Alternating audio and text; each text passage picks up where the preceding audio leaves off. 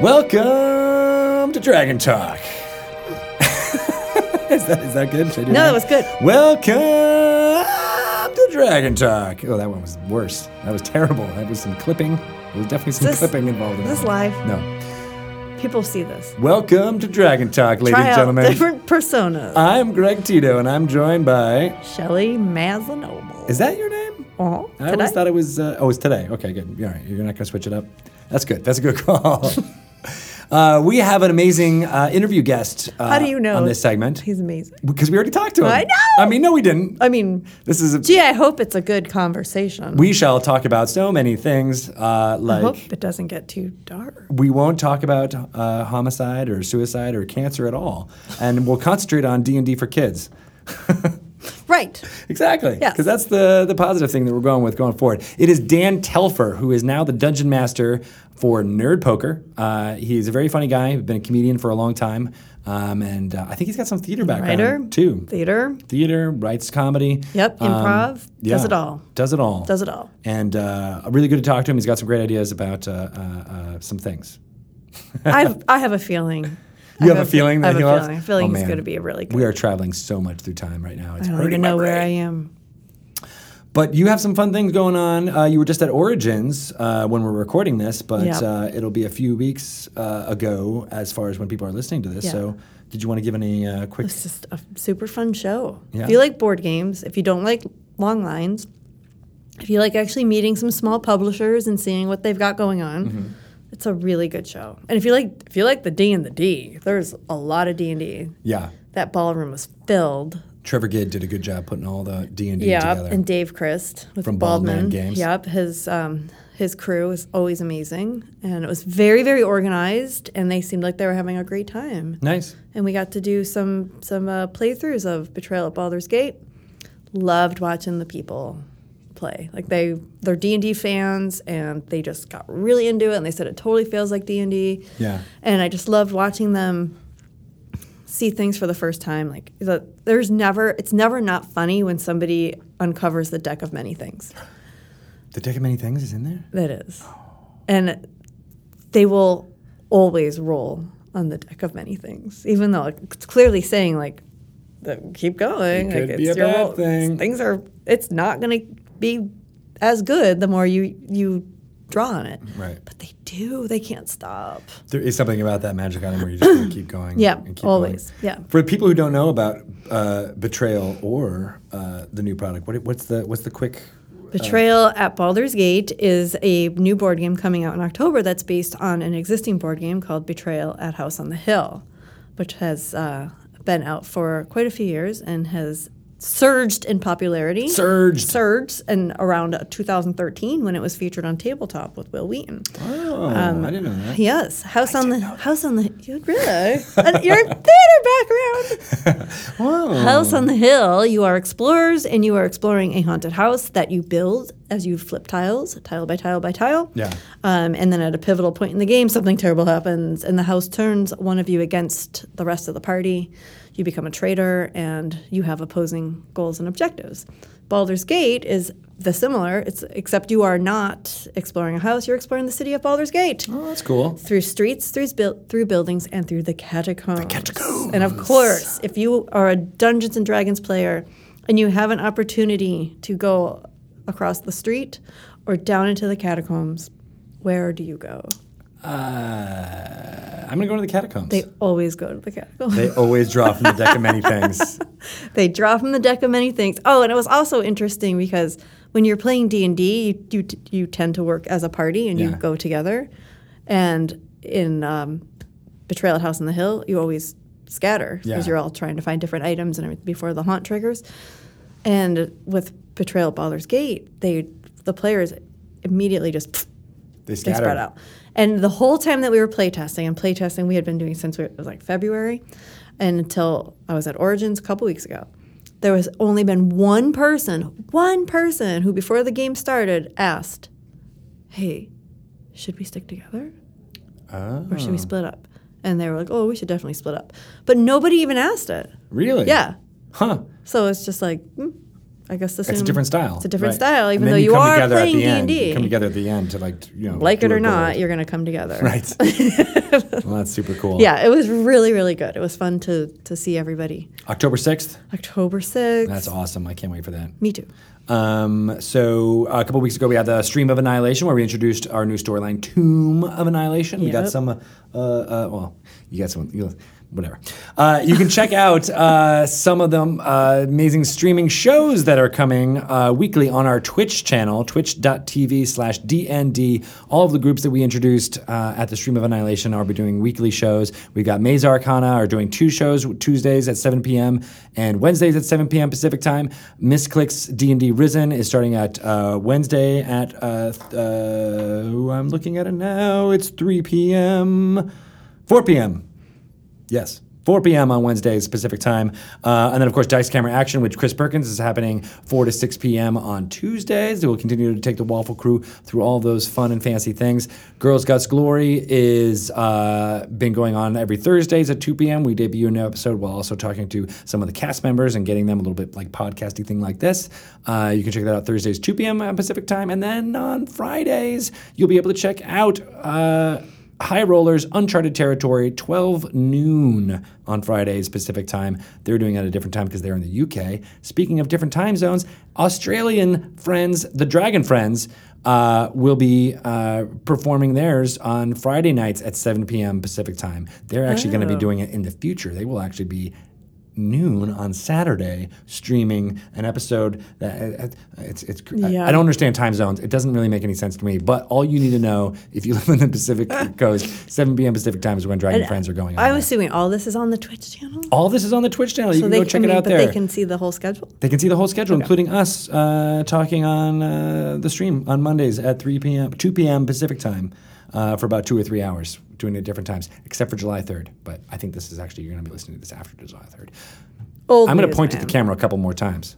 Ba-ba-ba, ba-ba-ba, I thought you were pointing at Sean. I know, I should It's be. And this is for audio, so we're really screwing all this up. That's about it. We're going to get to our interview guest in a little bit, Dan Telfer. But before then, uh, we have an amazing segment, which you're going to listen to around uh, right now with some bings and some bongs. Yay!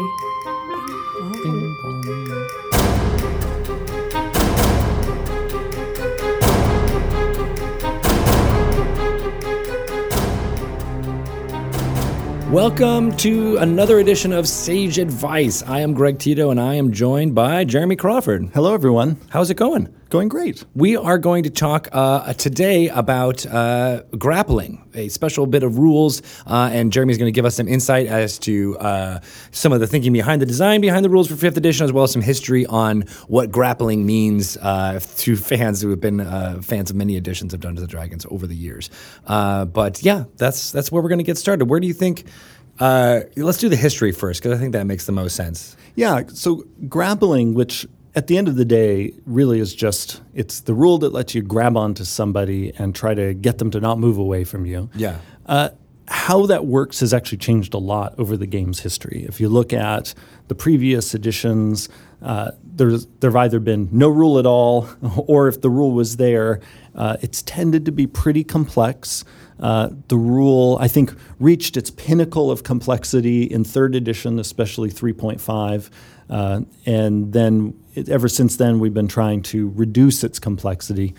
Uh, it was kind of a pain point at that point in the game's history, partly because not only did the rule at that point get its most complex over, over the many editions of Dungeons and Dragons, but then a ton of creatures were using grappling. And then there were a number of feats and other uh, abilities in the game that allowed player characters to use it. So you had not only lots of grappling going on, but that grappling was looping through a fairly complex rule. Yeah, and it was, and it was also uh, the reason I think uh, uh, fans got, you know, uh, uh, frustrated with it was because it seemed like it was the most simplest attack that you could make in a way where you're like, I just want to grab onto somebody. Right. Why can't that be modeled in a way, you know, that's similar to just rolling a die that you used to hit a sword? Right. Uh, but then there was the, all these opposed checks and things like that, and it was never, you know, a, as uh, uh, uh, translucent as you wanted it to be. So so it got it got a bit simpler in fourth edition, and then in the fifth edition playtest process, we attempted to simplify it even further. Uh, now, another thing we did is we also heavily reduced the number of creatures in the game that rely on it. Uh, partly because we decided that a creature should only have a grappling effect if it's really iconic for that creature. Like you couldn't imagine meeting that creature and it not grappling somebody. Right. A great example of such a monster is the roper. Uh, you you know it, the roper with its big ropey tentacles. You expect this thing to try to grapple you. Uh, but there were many other creatures over the game's history that sometimes had a grappling effect included in its stat block, and it was almost kind of an afterthought. Yeah. And so we weeded that out so that the monsters that are grappling, it's iconic for them. But then we also wanted to make the base rule fairly simple. And so, what that rule is uh, for player characters is anybody on their turn can try to grab onto somebody and get them to not move away uh, by sacrificing one of their attacks to make a special attack, this grapple attack, that rather than involving an attack roll, instead involves the grappler making a strength athletics check. Uh, this is like using your strength to like, no, you're not moving away from me I'm strong. and then it's it's contested by the target's either their strength athletics check or their dexterity acrobatics check. And what this represents is either they're opposing your strength with their own strength or they're kind of wiggling out of the way using uh, their acrobatic ability. If the grappler manages to win that contest, they they latch on to the person and apply the grappled condition. The grappled condition is one of the conditions in the game that's defined at the back of the player's handbook, along with things like prone, restrained, poisoned, and the others. And at heart, it's really simple condition. It just means while you're grappled, your speed is zero, and you can't benefit from any bonuses to your speed. So if somebody uh, you know, cast a spell on you that suddenly gave you a bonus to speed, that doesn't mean well, suddenly the, the grapple is broken Right. because you can't benefit uh, from any bonuses to your speed. The grapple condition also lets you know that if by your own means or some other means you are at any point moved out of the reach of the grappling effect, the grapple ends. One of the one of the common ways this can happen is uh, for someone to teleport out of a grapple. Right. So if suddenly you're out of the, the, the grappling effect's reach, poof, You're done. you're, you're no longer grappled. Your speed goes back to whatever it was before it was dropped to zero, and you can move again. Uh, now, while you're grappled, uh, you can then, on your turn, try to escape. Uh, and it's a simple process because it's basically uh, the the check that got you grappled, it's that check in reverse. You can now try to escape the grapple by making a strength athletics check or a dexterity acrobatics check opposed by the, the grappler's strength athletics check. So it's basically just it's the same thing in reverse. If you as the person who's grappled, uh, you succeed on that check, you're free. Yeah. Now, often people will get the grappled condition confused with the restrained condition. Because they used to be one and the same, correct? Or was Um, that it- fourth? Or that it used to be like when you're grappled, you are now restrained. It it's been it, it often depended on the particular ability that was grappling you. yeah. But yeah, it's important to remember that grappled and restrained are two different conditions. Restrained is the far harsher one. That is the one where you not only is your speed zero, but suddenly you have disadvantage on your attack rolls. Other people have advantage on their attack rolls against you. You have disadvantage on your dexterity saving throws. That's way more punishing. So again, not the same as grappled. Grappled, all it does on its own is your speed is zero, hmm. which again, it, because grappled, the, that condition can often be applied even in a kind of non-combat situation. You know, like oh, the guy's running away, just grab him. You know, try to pin him down, or Yeah. or oh, our friend has been is being mind controlled by some evil force. Let's you know tackle her to the ground so she's not you know running off. Uh, so grappling can be used for a lot of situations, both in combat and outside combat, because it you know it doesn't on its own deal any damage. And again, it's that great way to just no stop moving. You are, yeah, you're unless you're out, right? So like tripping on a you know a curtain or a drape or a rug or something like that that's been you know used to to rig or you know that you can use it in that way too, right? So it's with a thing that or with an object that's grappling. Yeah, yeah. Gra- with with the grappled condition, it's always assumed something is holding on to you, and then when you're out of the reach of that something, the the grappled condition ends. Right. Now, uh, in in other editions, there were also things you could do once you had a creature in a grapple, and this is where the feats and the creature abilities got into. Right. Right. So, like Right. once you had were in a grapple, you could throw them down or trip or, or or do any of these crazy things, and and So we have a feat that does that. Right. But otherwise, there's not a whole lot writing on grappling uh, in the edition uh, because, again, we wanted to keep it pretty streamlined. Uh, and again, anyone can do it as long as they sacrifice uh, an attack of theirs that they make as part of the attack action. Now, that detail is important. okay. And because sometimes people will get uh, extra attacks as a part of um, some other action they're taking, or they might uh, get a bonus action attack because they're two weapon fighting or something else. Grappling cannot replace an attack you're making with any action other than the attack action. Okay. Um, so it has to be part of your your round. It's part of your round, and that has to be the specific action you're taking. What this means is let's say you have a monster that does not have a built in grappling ability, but the DM wants the monster to grapple somebody. Monsters can also grapple people even if they don't have uh, a grapple effect in their stat block. Like anybody else, a monster can take the attack action and replace one of the regular attacks with this special ta- attack to grapple somebody. That's important to note. And and here's a further twist that I get asked about sometimes. People will wonder, well, can a monster with the multi-attack action replace one of those attacks with grappling? The answer is actually no, uh, because the multi-attack is is a different action from the attack action, and we did that on purpose because uh, monsters with the multi-attack action also have often have a ton of attacks we do not want, and way more attacks than a typical person has with the attack action. Yeah. We rarely want all of those attacks potentially replaced with grappling. Uh, if the monster wants to grapple, it's going to have to use the standard attack action, not its multi attack action, unless its stat block says otherwise. Now, usually when a monster grapples, a monster isn't even using that special attack. And the Monster Manual introduction talks a little bit about this. In the hmm. introduction, there's a sidebar about grappling and monsters, because monsters like the Roper don't have to make that strength athletics check to grapple people.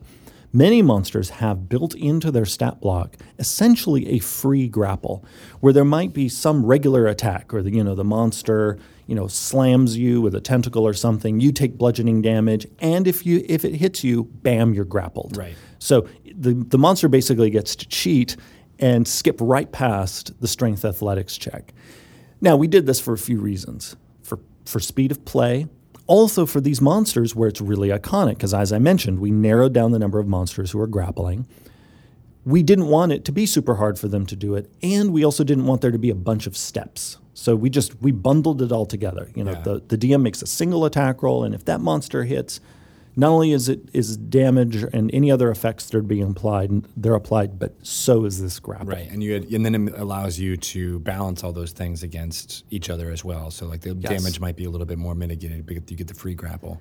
Which and then this is also why, because I, I get asked sometimes, why do monsters that have these special grappling effects, why do they have an escape DC printed in their stat block? Because for, for anyone who's listening who who doesn't know, uh, monsters that have these special grappling effects have an escape DC listed in their stat block. Mm-hmm. That's the DC you have to hit with your strength athletics check or your dexterity acrobatics check rather than making a check contested by the monster's strength athletics check. We did this because we often wanted to control that DC. We didn't want the randomness of the monster making a strength athletics check, particularly because actually, in many cases, the monster making a strength athletics check would make it harder to escape.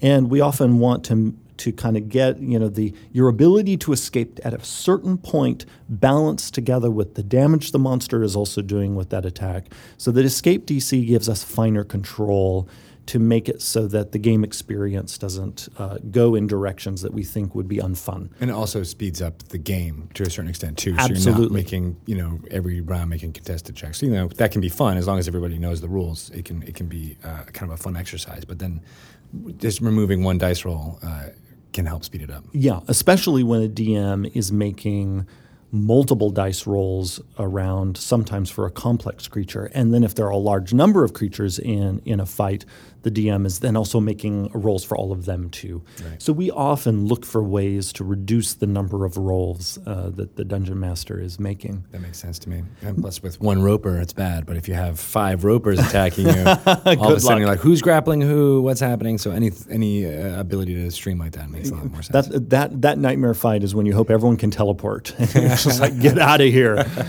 Um, now, one reason why uh, sometimes people think the grappled condition has the effects of the restrained condition is that a number of the monsters who apply the grappled condition apply other things on top of it. Hmm. So there are a number of monsters where their stat block says while the target is grappled, the target is also restrained.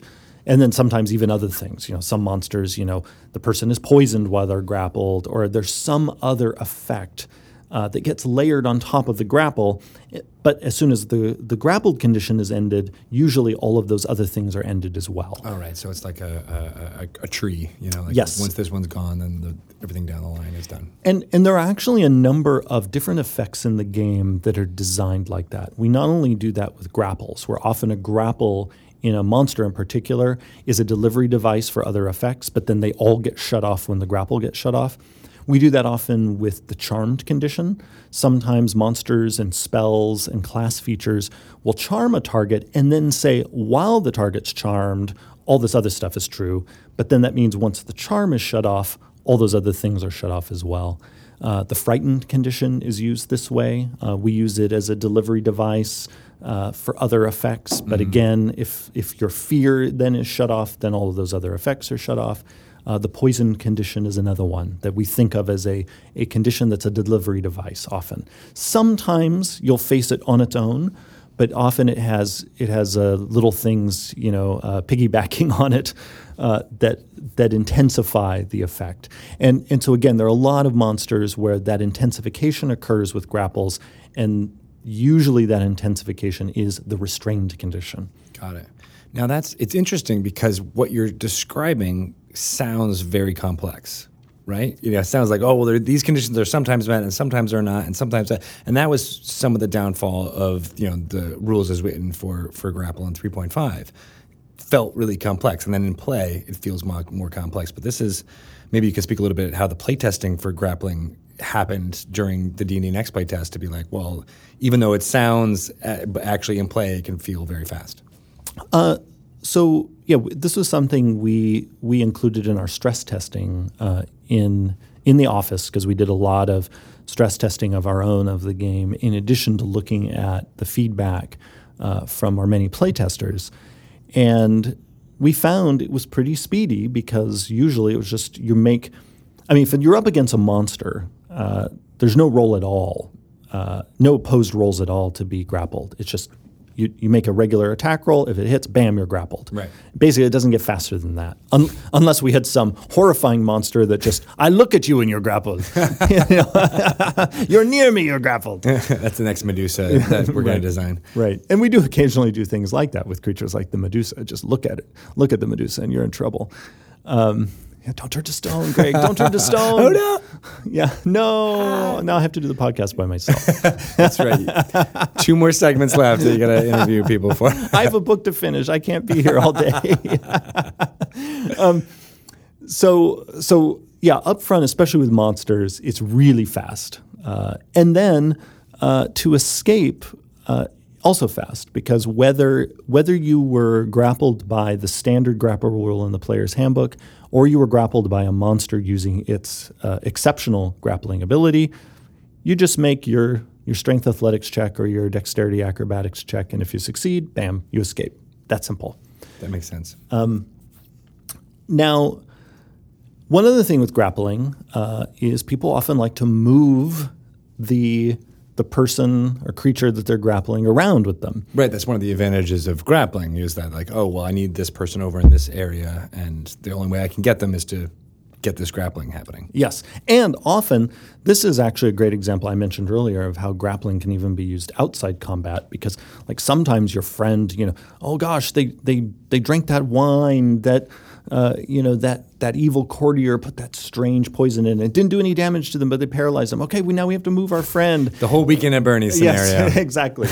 um, and so a DM can easily use this grappling rule to decide how to run that, and that is simply when you when you're holding on to somebody, uh, you can move them around uh, it, at half speed. Now, Speed, okay. now a person might suddenly be thinking, "Wait a second! I, you, did you just grapple an, grapple an ancient dragon and you're and you're lugging them around?" Well, the the basic grappling rule in the player's handbook accounts for that uh, because uh, it specifies that you can only use that special attack against a creature that is no more than one size larger than you. So if you're medium size, uh, the largest thing that you can try to grapple would be large size. Uh, Okay. so no, you're not going to be able to just hold on to an ancient dragon and drop its speed to zero. Uh, now, there are a number of monster abilities that grapple and some other effects in the game that do so that get around that, often because you know the monster's extraordinary or the monster is very large itself or it's powerful magic.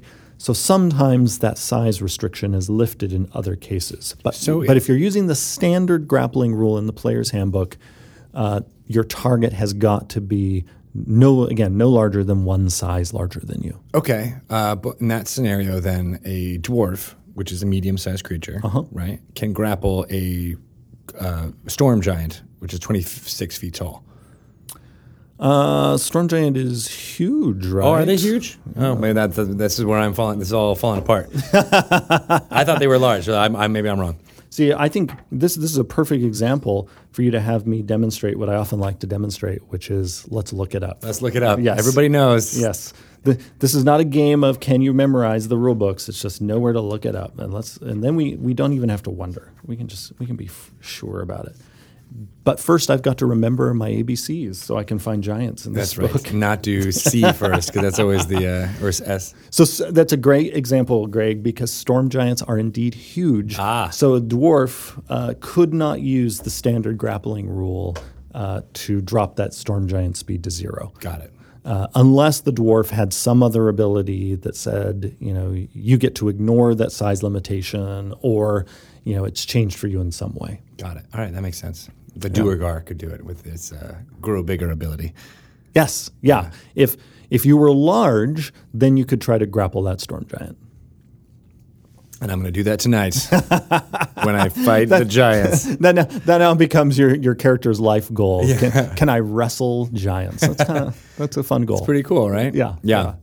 Uh, all right. Well, is there uh, anything else? So, so uh, back to what I was saying about uh, uh, what I liked about the 3.5 grappling system was that it was almost like a, a mini combat system in itself, Yes. where you could model wrestling style moves very easily. Uh, uh, now, fifth doesn't have all that complexity, but is there are there ways in which you can, you know, uh, uh, suggest to use those type of things? Yeah, so there are a variety of ways that you can uh, represent um, sort of wrestling or boxing, that kind of thing. Um, you Yeah, can I'm just really thinking like throws or, Yeah. or you know, So if you want to do if you want to do a th- non-damaging throw, uh, there's another rule in the combat chapter of the player's handbook. Right, in fact, I'm looking at it right next to the grappling rule, and it's the rule on shoving a creature. And it is very similar in its procedure to the grappling, uh, where uh, you make this special attack that doesn't involve an attack roll, and instead uh, you're making a strength athletics check uh, again opposed by the other person's strength, athletics, or dexterity acrobatics. And if you, as the shover, uh, succeed, then you can either push the person back five feet or knock them prone. Uh, so it's very flexible. yeah. Uh, and this, just like the grappling rule, is a great example of something where we give everybody access to these effects, but then there are many other things in the game that do these things more easily. Um, you know, like many class features Uh, like the battle master and the fighter has a number of maneuvers that will do things like knock people prone, hurl them back, that kind of thing. Right. But as a baseline, if you have a pretty good strength, you'd be obviously very good at, at being a wrestler. Yes, exactly. yeah. right. And so the thing is, is the, the beauty of these two simple rules is you can just using those model a lot of the kinds of things you'd want to do. I'm, you know, pushing you back. I'm knocking you down. I'm, I'm holding you still. Yeah. Uh, those are most of the effects uh, that that people typically want to represent uh, with this kind of like you know non-lethal um, wrestling around. What about what about the move? Because because if I remember, his grappling before was like the, you could go from a grapple to a pin, like which would basically be like the restrained condition, I would assume. So, so if you really want to go that far, if your group uses the optional feat rules, there's a grappler feat that le- lets you do that very thing. Got it. We didn't include that in the end in the basic rules, uh, partly because restrained is is a really hefty condition. Um, and we have other things in the game that do apply it. There are class features that apply it as well as spells. Right. Uh, but it wasn't something we wanted kind of lurking there in, in the basic rules. Um, so we moved it into all those other places, including into the grappler feat. And again, if your group uses feats and you just you want to be the ultimate wrestler, take that feat and then you can pin people and, and restrain them. Nice. Okay. Yeah, that makes sense. You know, couple that with the uh, the gladiator uh, uh, background, and you'd be good to go. Right, right. Or you, know, you can just try to put manacles on people, and that's another way to restrain them. But it's kind of hard to do in combat. It's like, could you hold still just for a moment while I apply these manacles? Is there a rule for that? Could you put them on in the middle of a combat? There, there is no rule for that, but it, but you could certainly improvise it, and the DM could roll with it. Yeah, I could see that. Like if if you could get the into the restrained condition, then you could put them like you know, a party member could could help you and put the, the Oh, yeah. manacles on. Absolutely. Yeah. Yeah, and then that's often our goal with our rules design is provide provide rules for the things we know that will come up often and then provide enough foundation so that DMs can improvise the corner cases. Yeah. Uh, you know, I've talked before about uh, in this podcast that we very consciously avoided providing rules for all of the corner cases because what can end up happening is if you create rules for too many corner cases, they can really bog the game down and they can end up being distracting uh, because those of us who really love to do a deep dive into our rule book suddenly we're like oh my gosh all these options and then the corner case starts kind of leading the way Yeah. uh, when instead we always want the, the, th- the things that are foundational the things you really expect to see in these high fantasy stories those are the things we want to be easiest to happen the most often and for us to definitely provide rules for those things and then again have enough tools there so dms can improvise the rest Right. but even though the rules aren't necessarily there for the corner cases the beauty of d&d is you can always try them you know and that's that's also a fundamental part of our of our philosophy and how we design this game is try it all out. You know, even even if there's See not works. yeah, even if there's not a basic rule there, the DM has the guidance to to help you figure it out. Uh, because at the end of the day, the main rule players often need to remember is their main job is just to say what they what they want their character to try, and then their DM tells them, well, here's what you do uh, to try to do it. Right, and the DM maps on what the best, you know, uh, uh, uh, rules that are that they are familiar with works for them. You Yeah. know, and so uh, thank you for providing some of that guidance uh, today because I feel like now I want to use grappling way more. I can tell you're like I, I can almost like see into your mind like the pro wrestler character you're building. Yeah, like, next time. Yeah. Get the face, you know, get the get the Yep. good guy against the bad guy. I could see that happening in like you know uh, big towns in the Sword Coast. Yeah. we could start a wrestling league. I think Mike would well, Mike would like that. Yes. Well, and I and, and I've seen I've seen some players make fantastic use of the ability to shove people down, uh, because even that you know when you knock someone prone That's and you're, if you're right change. next if you're right next to them, you then have advantage on your attack rolls against them. So that can be a, a very effective combat Yeah. uh, tactic. I like that a lot. Awesome. Well, thank you so much, Jeremy, uh, for for coming on to talk to us. Uh, where can people ask you some questions about uh, rules in fifth edition? I, I can be reached on Twitter at Jeremy E. Crawford. Nice. And uh, you started doing the Sage Advice columns again, correct? Yes, uh, we're going to bring them back this summer. And I feel like I've been saying for a little while, it's coming back, it's coming back. Summer's almost over. we just were talking about how July is almost gone. Yeah, Yeah. It it it. Uh, I realized that uh, this year.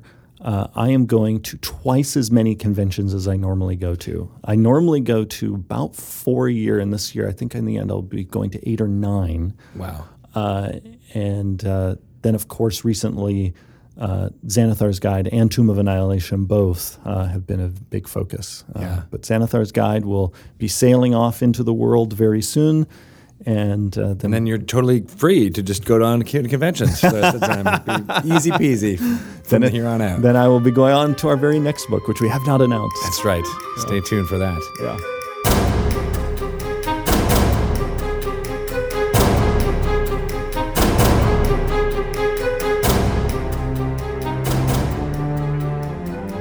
All right. Uh, that was a really great segment. Whatever it was, I really like talking to uh, both Chris, really Matt, loved- and or Jeremy. Really loved talking to whoever you talk to. It was really good insight. I love it, man, because we really get to like you know Just pick their he. brains. He was so good.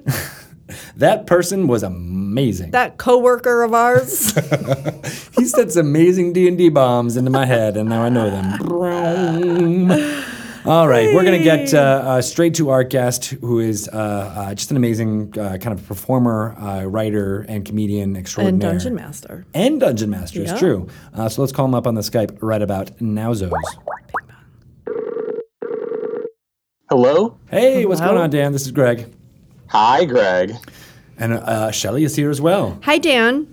Hi, Shelly. Well, thanks for calling in, man. Uh, I'm excited to uh, talk to you about your uh, dungeon mastering uh, history, uh, as well as what it's like doing uh, dungeon mastering for Nerd Poker.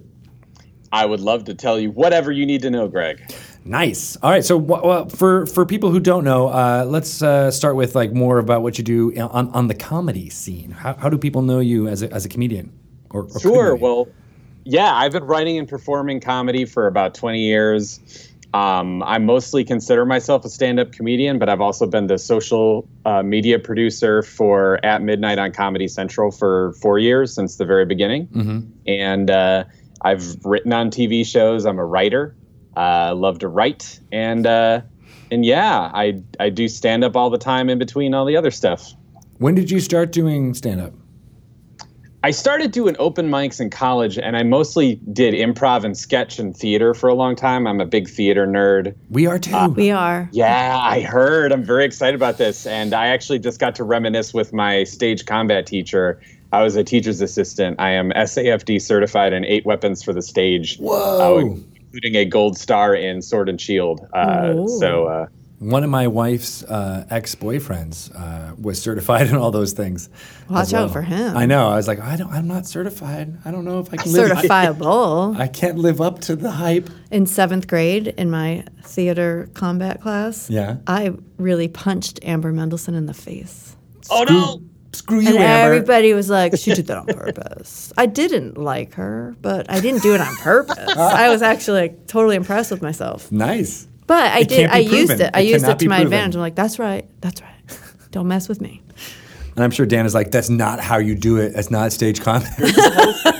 Away from the person That- and use what's called a knap to make a popping noise. I was taught that you punch like past them and then.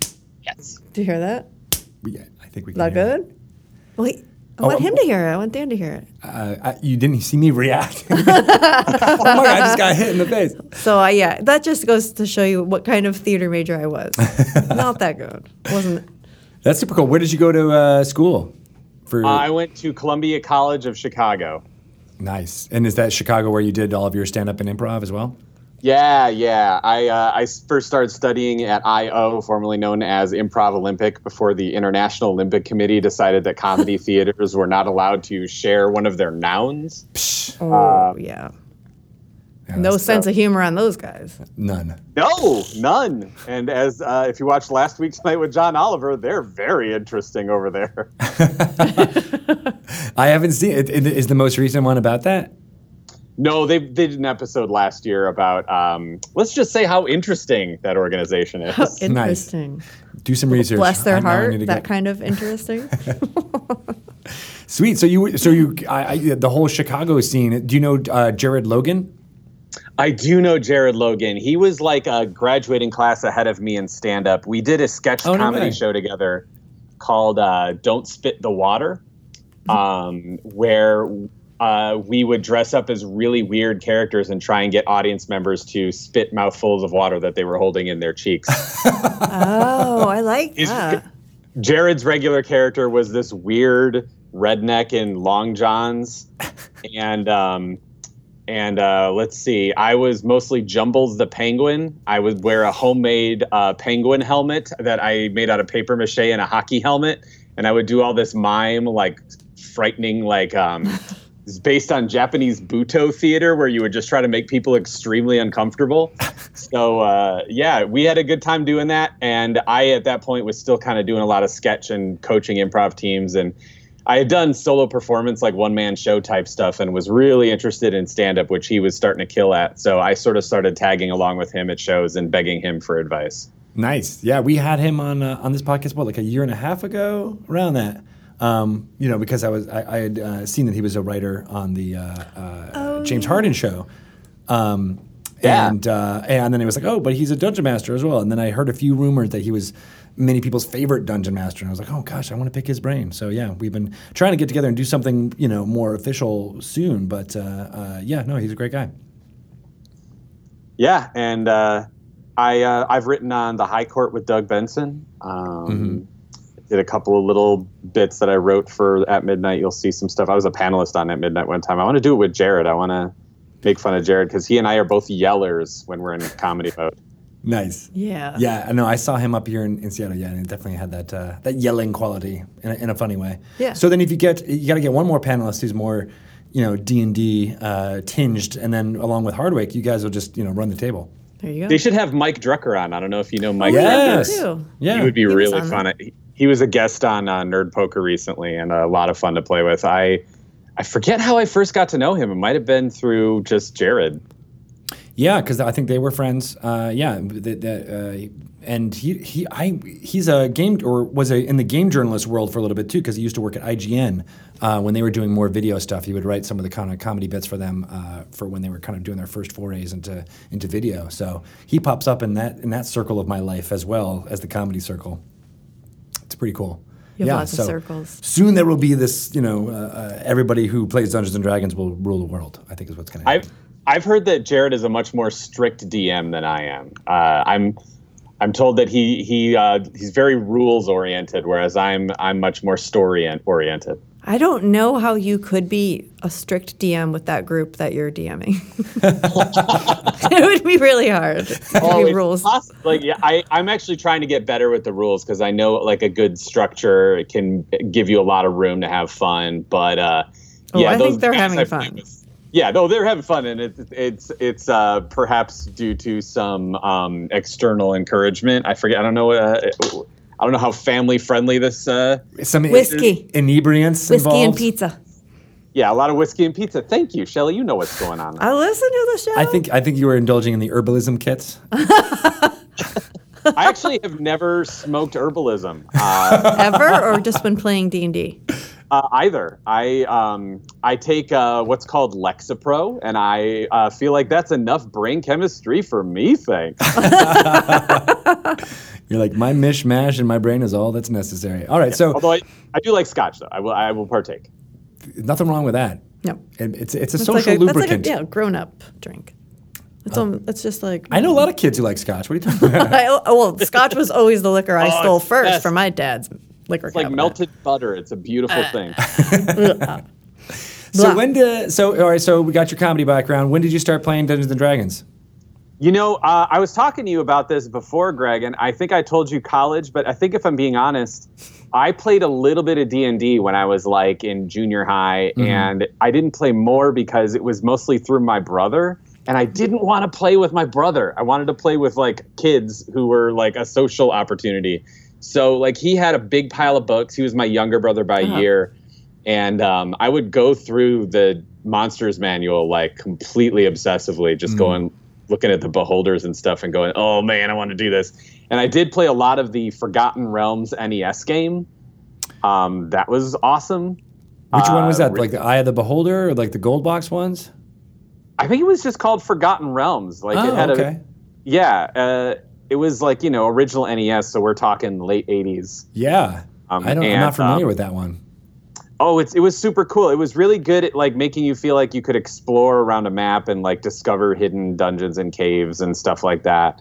And you could design your own characters a little bit. You could name them, pick their class, and like their attributes and uh, stuff like that. And I uh, I love the customization aspect of D and D. So that part I had a ton of fun with even before. And I, I played a lot of uh, MUDs, multi-user dungeons. Yeah. Before I got got a good group in real life um, I would play that a lot. So uh, I was I was primed for D and D a lot before I really started getting serious into it in college.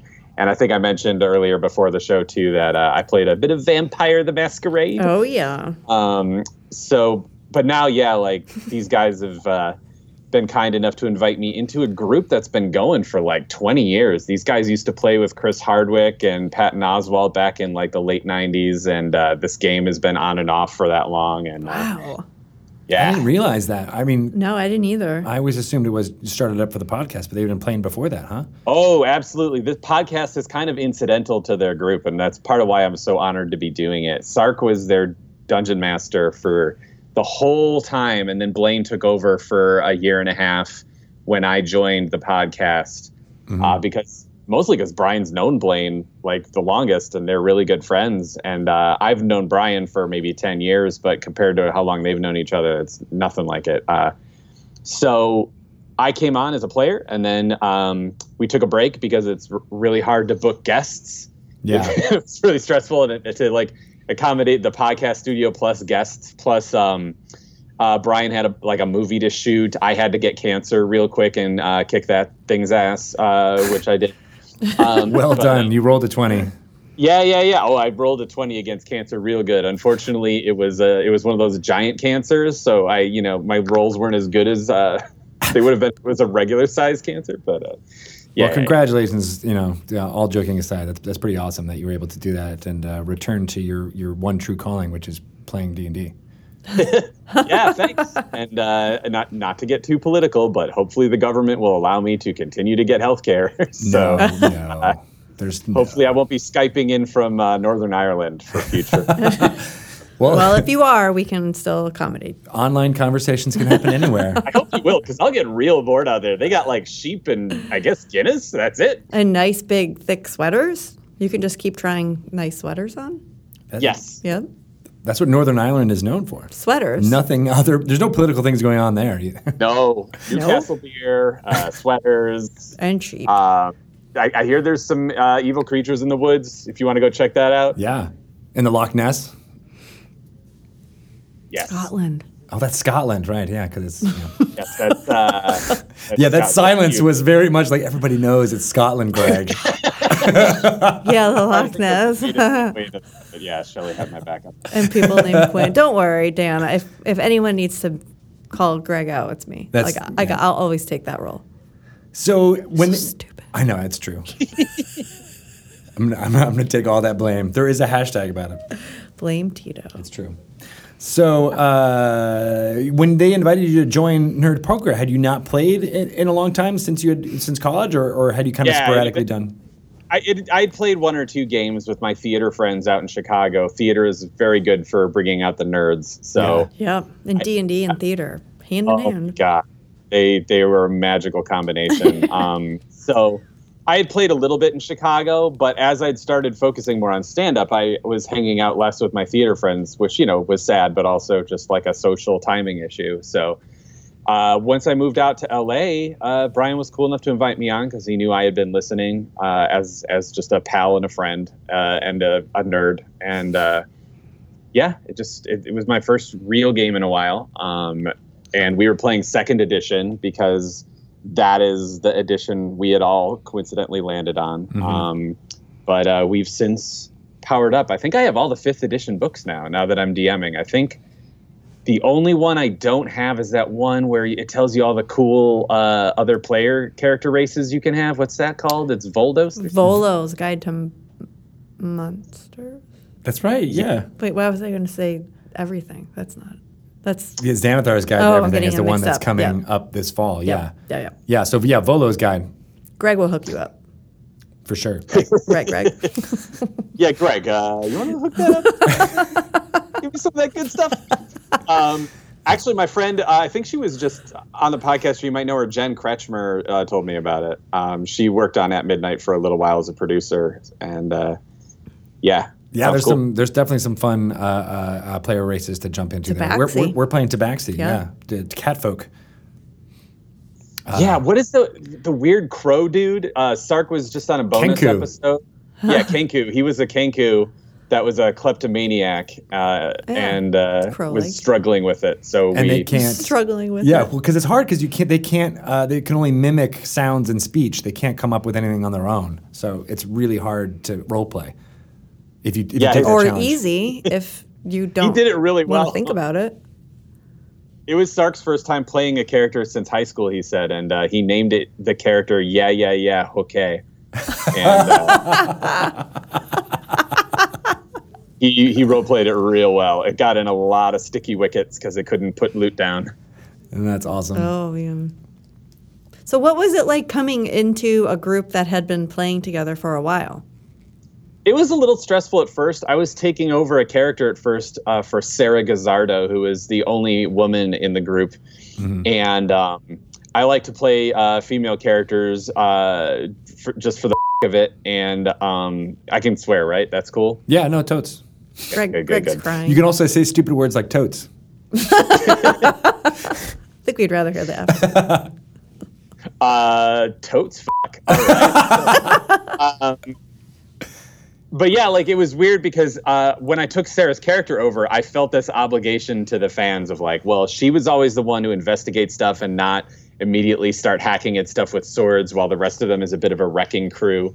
So I really wanted to do honor to her voice.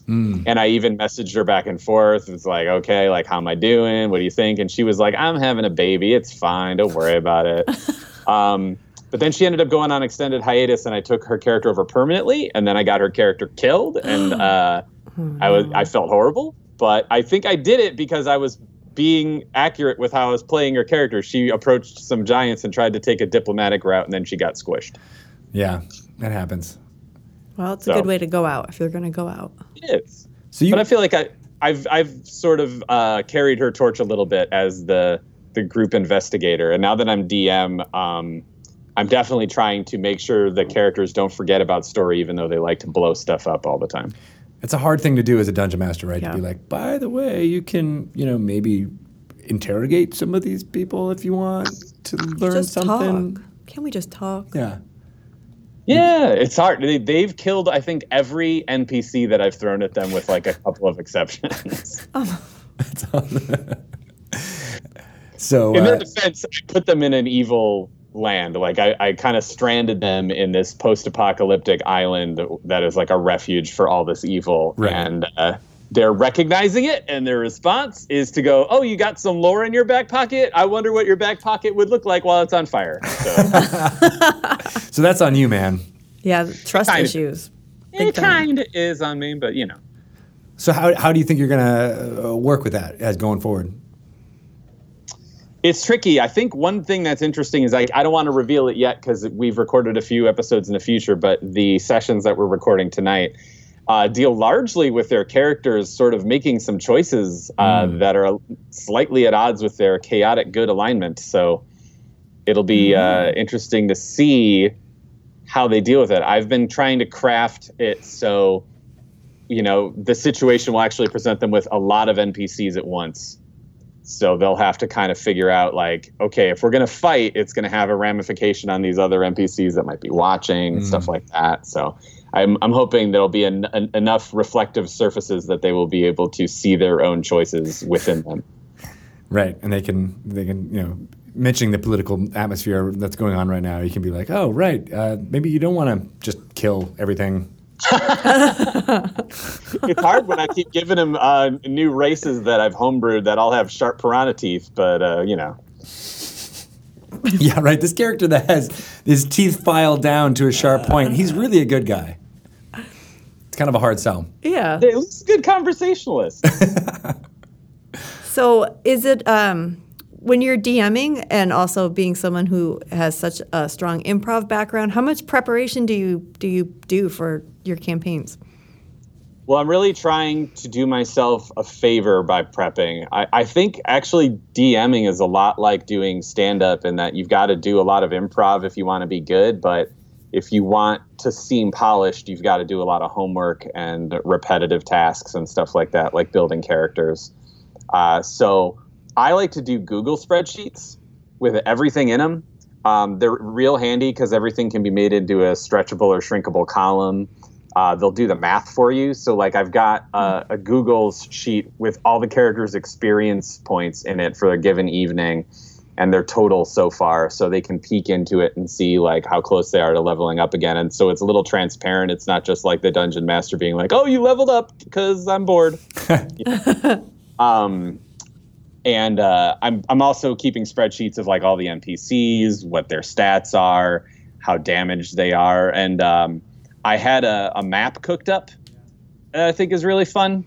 Um, I'm obsessed with maps and illustrations. I really part of what I love about stand up is like if you're going to go do a show, you can have a poster made of of like the show to promote it mm. and have like a really cool illustrator draw it. So there's this guy uh, Sean Bryant who works at DreamWorks who's been doing a lot of cool fan art on and posting it on Twitter and Instagram. And uh, I asked him if he would draw up a map of this whole uh, sort of post-apocalyptic island that they're stranded on because I was sitting oh, on this map. I gave them like a really dumbed down version of it that I drew up because I used to do illustration, but it's a lot of work and it takes a lot of focus, and I get really impatient, so I'm really out of practice. So I gave him this this map and I said, this land you're in is called Amina, and like here's where I put you know the docks that you landed on. Right. And they were like, okay.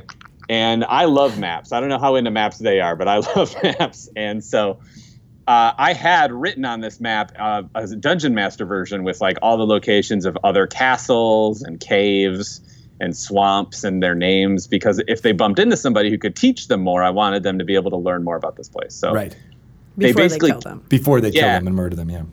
Yeah, and they recently murdered this vampire, and uh, I was like, well, while you're looting your castle, you you find this map that he had. Yes. And it's got like all the locations. Some of them are labeled, some of them aren't. It, you know, it's made to look like the vampire had had it sort of commissioned for himself as like a rich person sort of uh, little little bauble for him for him to display and show off to people. Are you the vampire um, in this story? I was, I was, and I. Actually, I modeled the vampire's voice after uh, Mark Hamill's Joker in Batman. Oh, that's a good. That's a hard. So he kind of talk like this. um, but, uh, that is a specific, uh, uh, you know, vocal treatment there. That's hard to pull off on a for, for a Theater long time. degree, bro. You know what it's like. Yeah, that's right. Okay, good. Phew. That's why Shelly and I never succeeded in that because we were like, ah, we'll kill our voices. Oh my god, I love maps too. I love the idea that you were able to draw on, you know, somebody from DreamWorks to make your player handout. Oh, I know, right? It looks so cool. I'm gonna post it uh, to our Patreon later tonight when episode 11 goes up. I'm gonna throw those things both up there. He basically took all my notes of like, well, there's a big wooden golem that hides in these woods, and this is Elven territory, and this mountain is called Misery's Finger, and he drew it all into the map. I flicked off the camera during the Misery's Finger because I had to. It feel it felt like that's what it would look like. Misery's Finger. I want to be the name of an '80s butt rock band. butt rock. Yeah. well, Sean, the guy who drew it, uh, made a joke immediately about the proctologist. So. mm, yes. That is super cool, and yeah, it reminds me of when I was doing the uh, I ran Tomb of Horrors recently, and we made this cloth map of Tomb of Horrors that was kind of like a player map with some uh, notes in it from uh, the creator of the Tomb of Horrors uh, that were misleading, right? Um, and I did this as swag so I can give it out to people, but I actually got to pull it out uh, at PAX East and be like, here's the map that you guys find. And uh, it was super cool. So being being able to do that for like a completely homebrew world that you're making and having it have the quality of an you know an illustrator from DreamWorks making it happen, that's that's you know nailing it.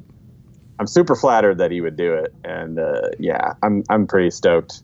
I love homebrew and stuff too. Like as much as I love going over the monster manual, as I said, and we they fought a beholder, they fought um, a couple of vampires that were you know not that non-different, but uh, there's some other vampires they're gonna find pretty soon Nice. that are uh, not as typical. Got some other transformative properties and such because uh, the apocalypse happened and uh, there's special circumstances. I hope all your players are listening to this stream right now so they can uh, know what they're going to get into tonight. Nah. Hopefully they're not right. Like hopefully this will be a surprise. Just kidding. Just kidding, you guys. Just throwing you off. That's awesome. I would love to see that map. So yeah, I can't wait to see uh, where it is online.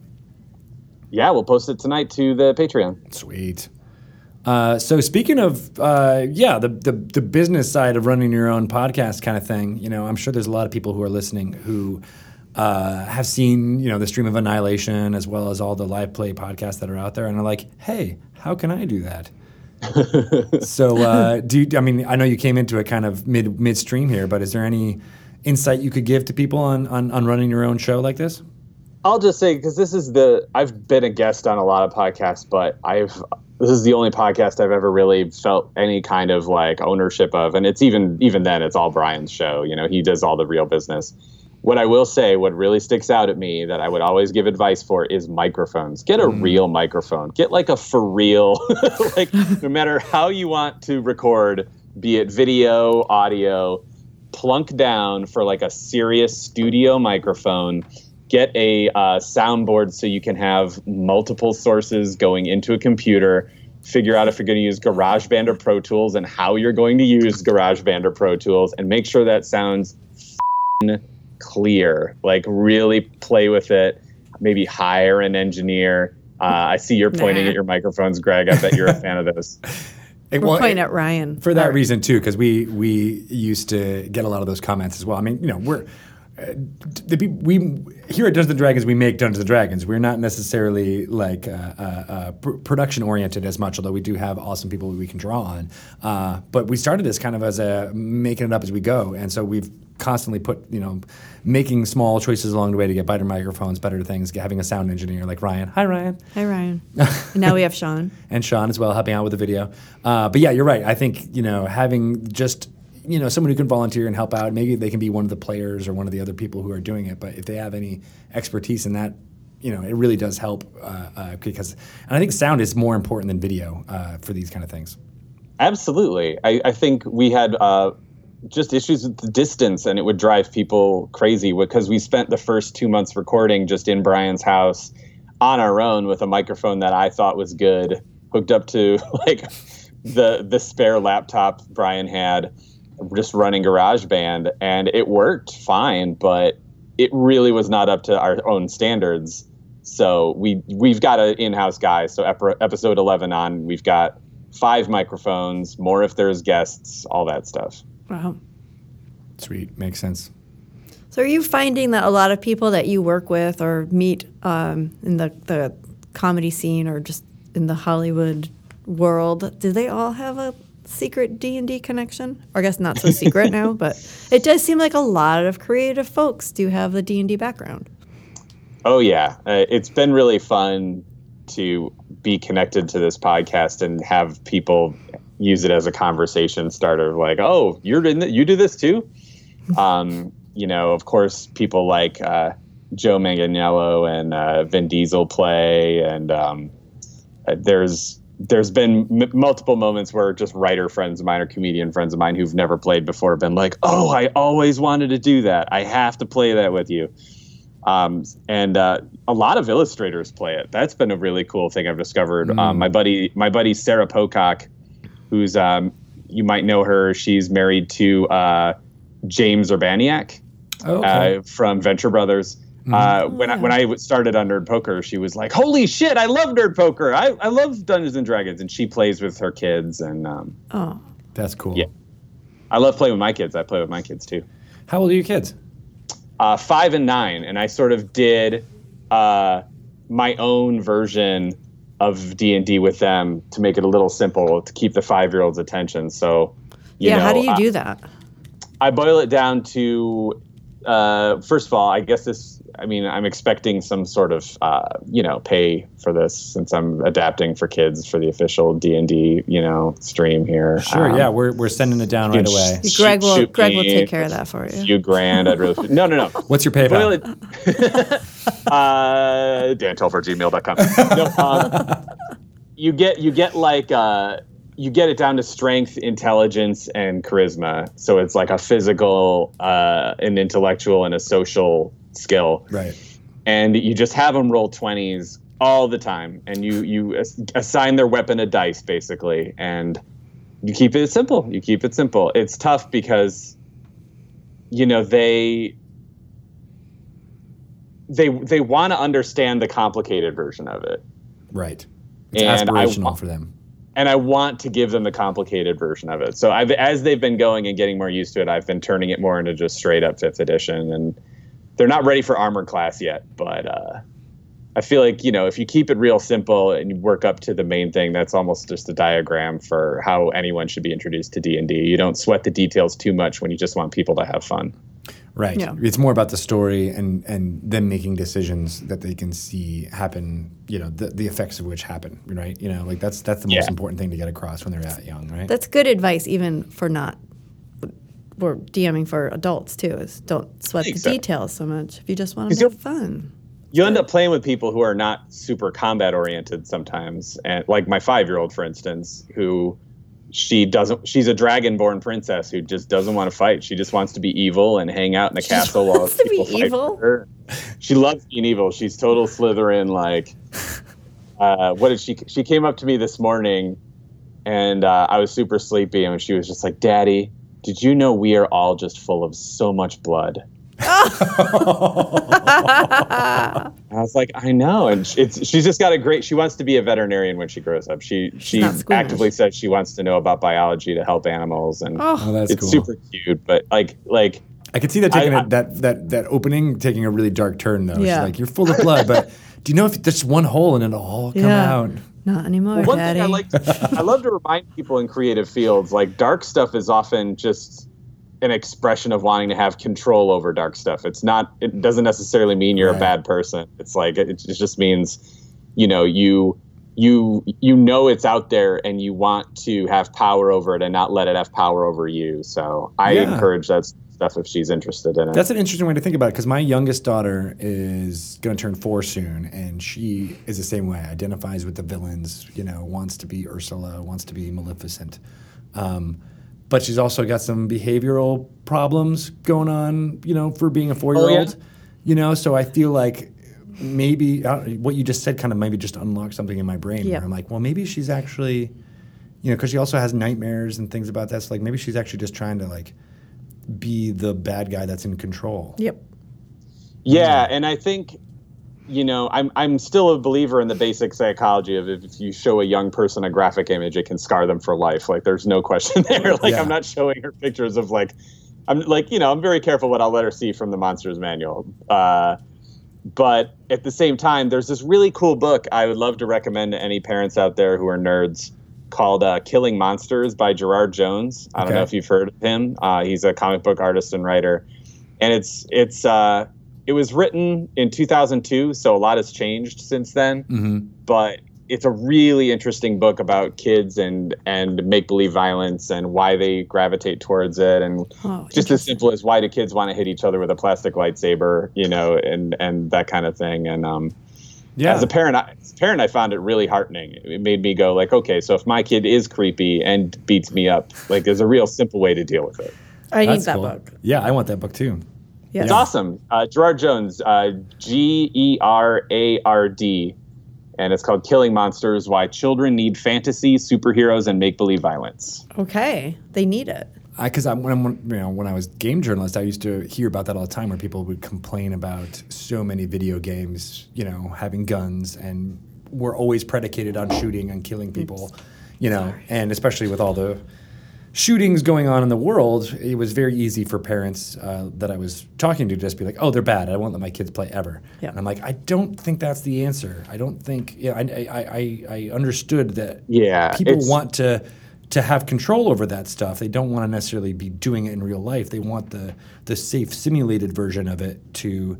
Uh, you know, work through whatever it is they're working through, and it's not. And all play. If you go back, I mean, you look at cats playing together. It's pretty violent. You know, like and, Dogs, and they're yeah, learning their they're learning their uh, uh, limitations and how to do better and get you know get stronger. So I think there's some of that in in, in video games and the, the kind of online play that we're playing, you know, or tabletop play is like where you want to exercise those muscles, but not you know in, in a safe environment.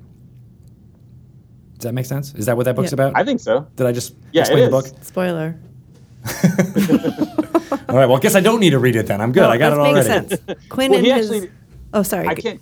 Oh, oh, oh no, No, no, go ahead. no. You're the guest. You go. Well, Shelly, I find you fascinating, and I'm, I'm, I'm looking forward to hearing what you have to say. It's But, not uh, that. I'm not even going to say it now because it's not good now.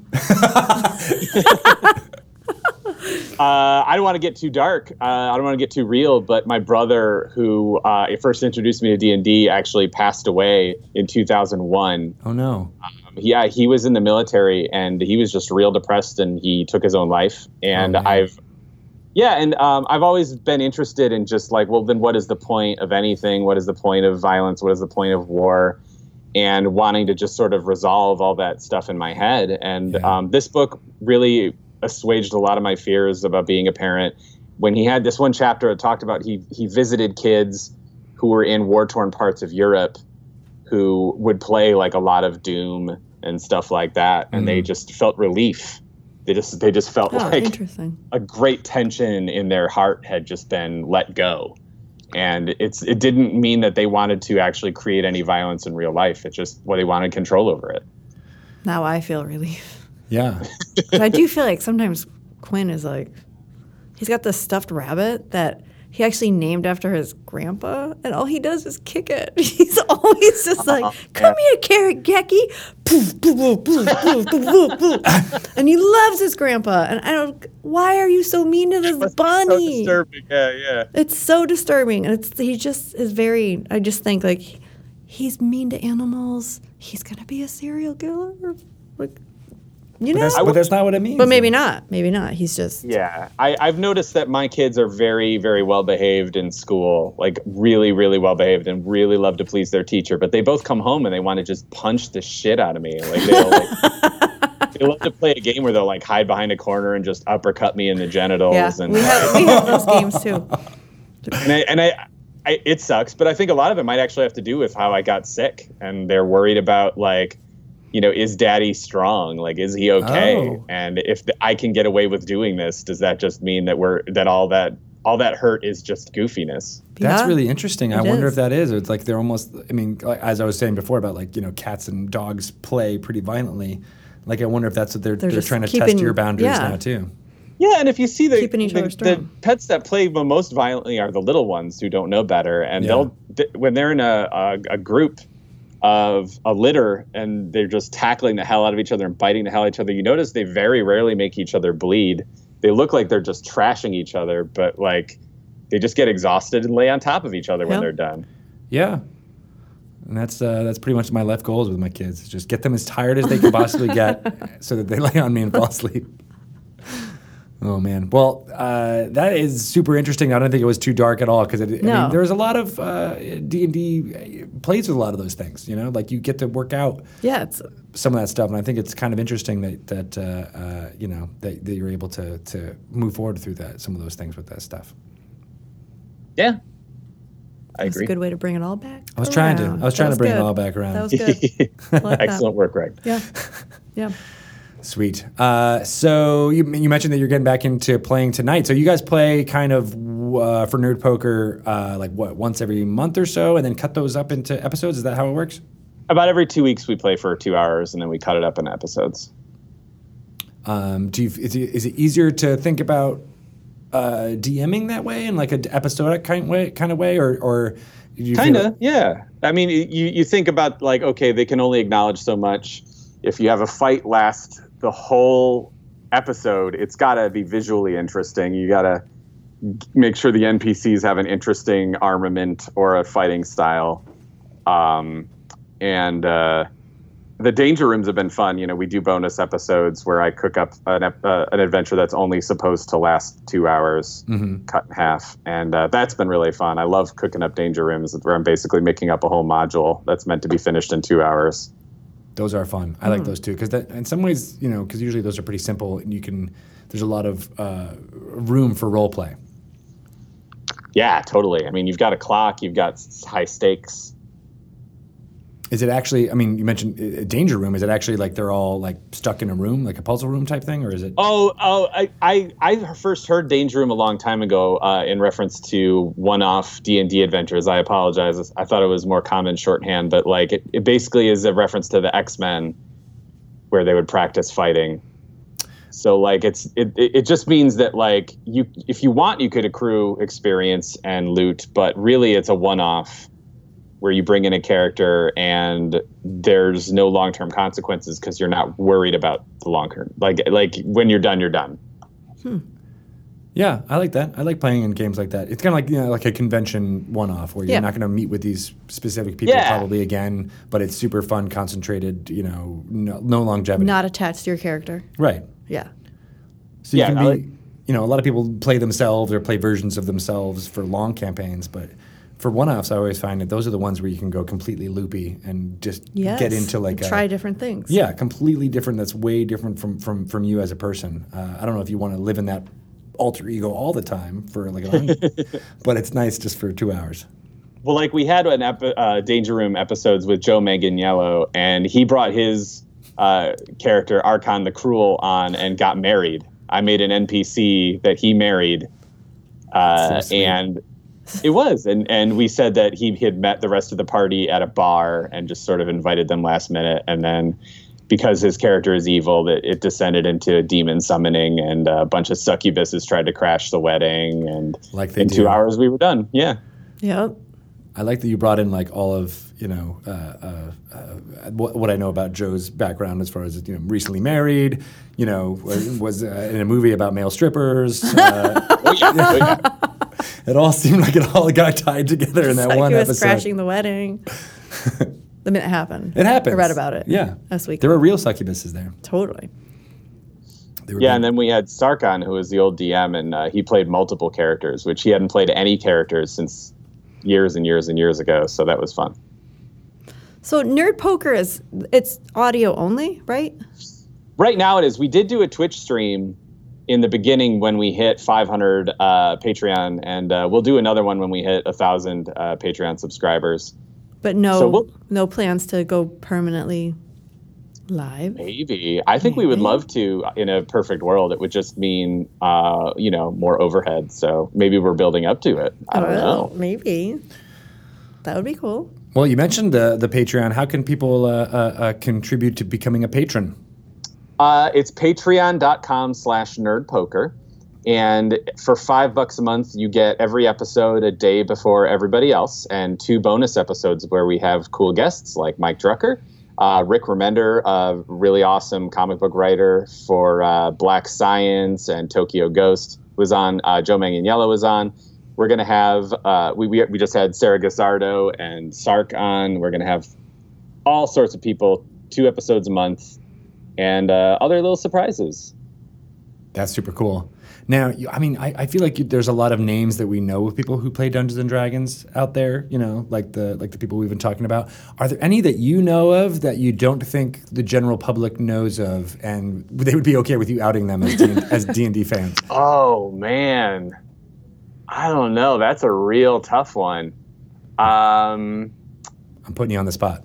How about this? I'll say our head writer at, at midnight, uh, Joe Randazzo, has not played yet, but I gave him a fifth edition player's book, and he's been reading it, and he really wants to. But he's turning into a big fing nerd. Nice. Uh, he's a former head writer for The Onion, really, really great Oh, no uh, writer, comedian, and uh, he's he, I'm I'm seducing him currently. Nice. to the dark side. yes. Uh, awesome. That's the way to do it. You just got to give them one book, and then it's like, oh, I like this. Oh, the first one's free. Now I'm getting all the jokes that you guys have been making this Yeah. whole Yeah, exactly.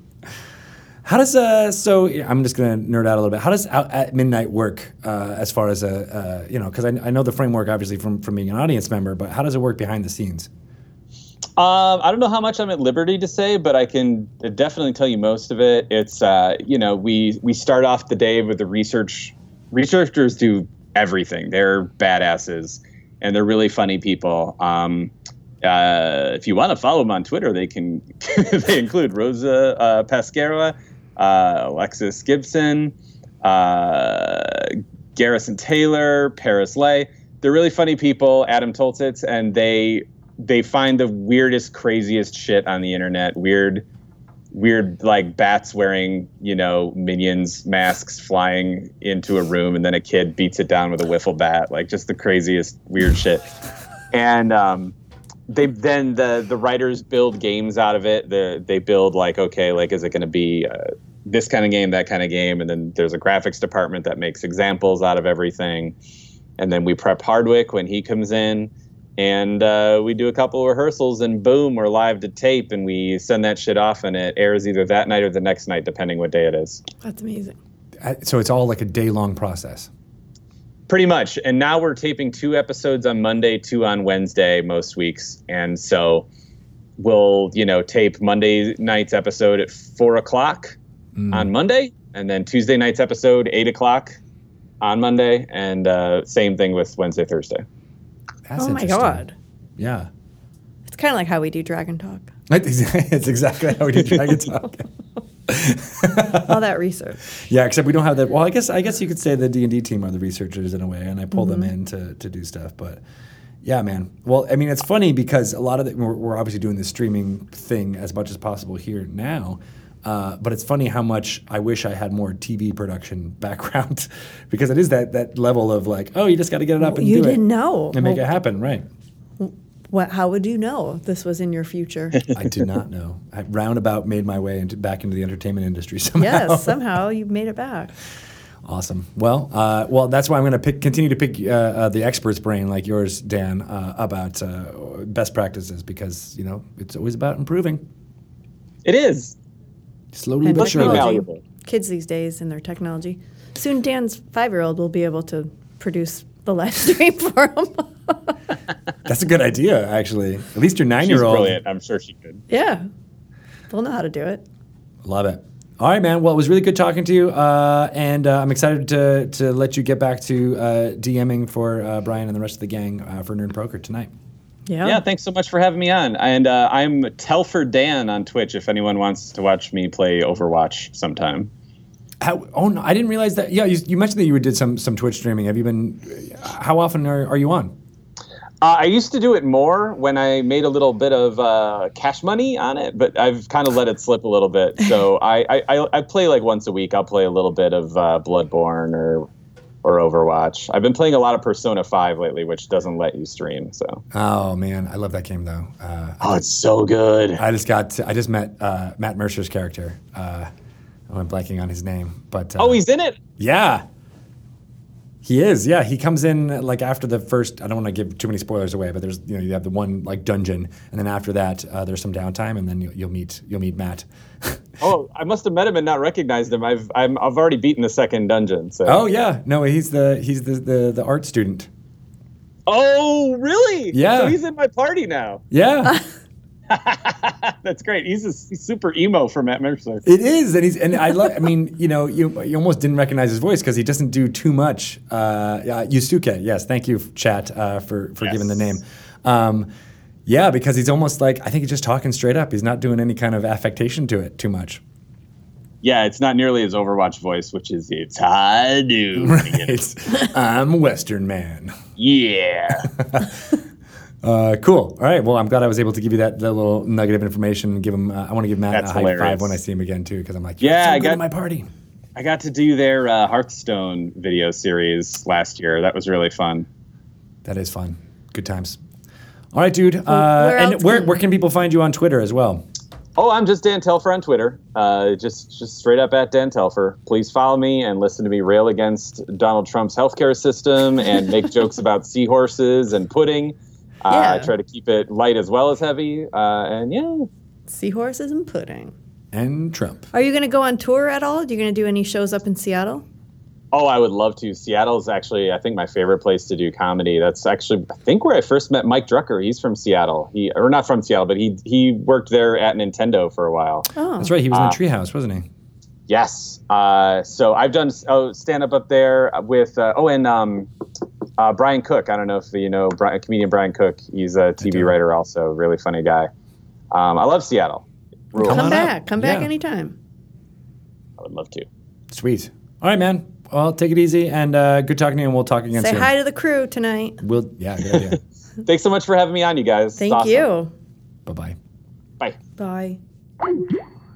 Sweet. I like him. I like him too. That was a really good conversation. Mm-hmm. That yeah. was fun. I kind of want to now. I want to like have him on again and talk more about the dark stuff. I want to actually like get into it because there was so now so I much. kind of feel better about yeah. Quinn's violence. about Quinn's behavior, about Fiona's violence. I know, right? She's got the she's got the violence too. there's some things. Yeah, she works out. She's got this one. Wait, this has happened over at camping, but she basically they were fighting the entire time. Where it would be like they were playing nice, they're playing nice, and then the two of them would both put their heels in together at the same time, and then there would be like scratching, fighting, like full on like physical fights happening. Really? It happened like maybe four times over the course of Over the a weekend? Over the weekend. Oh my god. Yeah.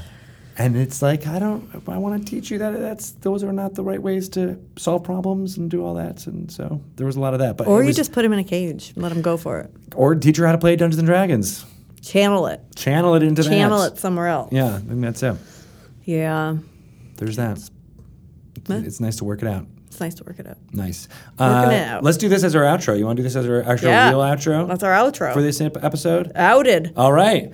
Uh, We're outing. uh, Shelly, where can people find out about uh, what's going on with you? Uh, you can find me on Twitter Yes. at Shelly Moo. Shelly Moo. Shelly Moo. You like cows? hmm My mom calls me Moo Moo. Oh, That's cute. That is pretty cute. Yeah. Yeah.